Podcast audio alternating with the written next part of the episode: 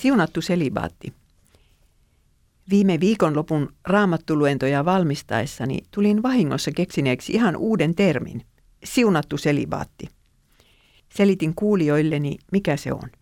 Se on sellainen elämäntapa, jossa eletään ilman seksisuhteita, sen enempää lyhyitä kuin pitkiäkään. Seksuaalienergiaa käytetään ihan muuhun kuin seksiin. Paljonko tähän maailmaan lieneekään syntynyt tiedettä ja taidetta siunatun selibaatin ansiosta? Montako lähimmäistä on autettu? Montako vuorta valloitettu? Siunatussa selibaatissa elävältä ihmiseltä puuttuvat hylätyksi, petetyksi ja jätetyksi tulemisen kokemukset. Tai voihan niitä olla tunteen tasolla, mutta haavat ovat vähäisiä siihen nähden, kuin jos ne olisi saatu fyysisellä tasolla.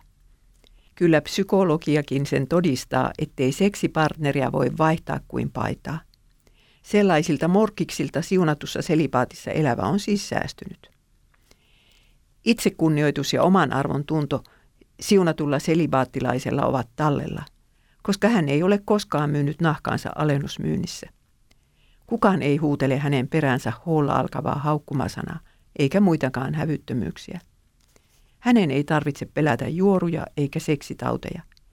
Ei tarvitse kantaa surua abortista. Ei tarvitse harmitella heittiön haaskaamiaan vuosia. Ei vihata tai halveksia toista sukupuolta, eikä ryhtyä telaketjufeministiksi.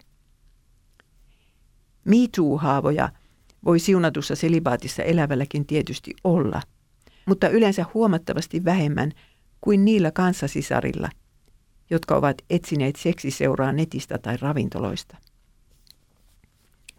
Luonnollisesti jokaisen yksin elävän ihmisen elämässä on hetkiä ja kausia, jolloin selibaatti tuntuu kaikkea muuta kuin siunaukselta. Mutta jos seurakunnassa on ystäviä ja oikeaa Jumalan sanaa tarjolla, niin sieltä se lohtu yksinäisyyteen aina löytyy.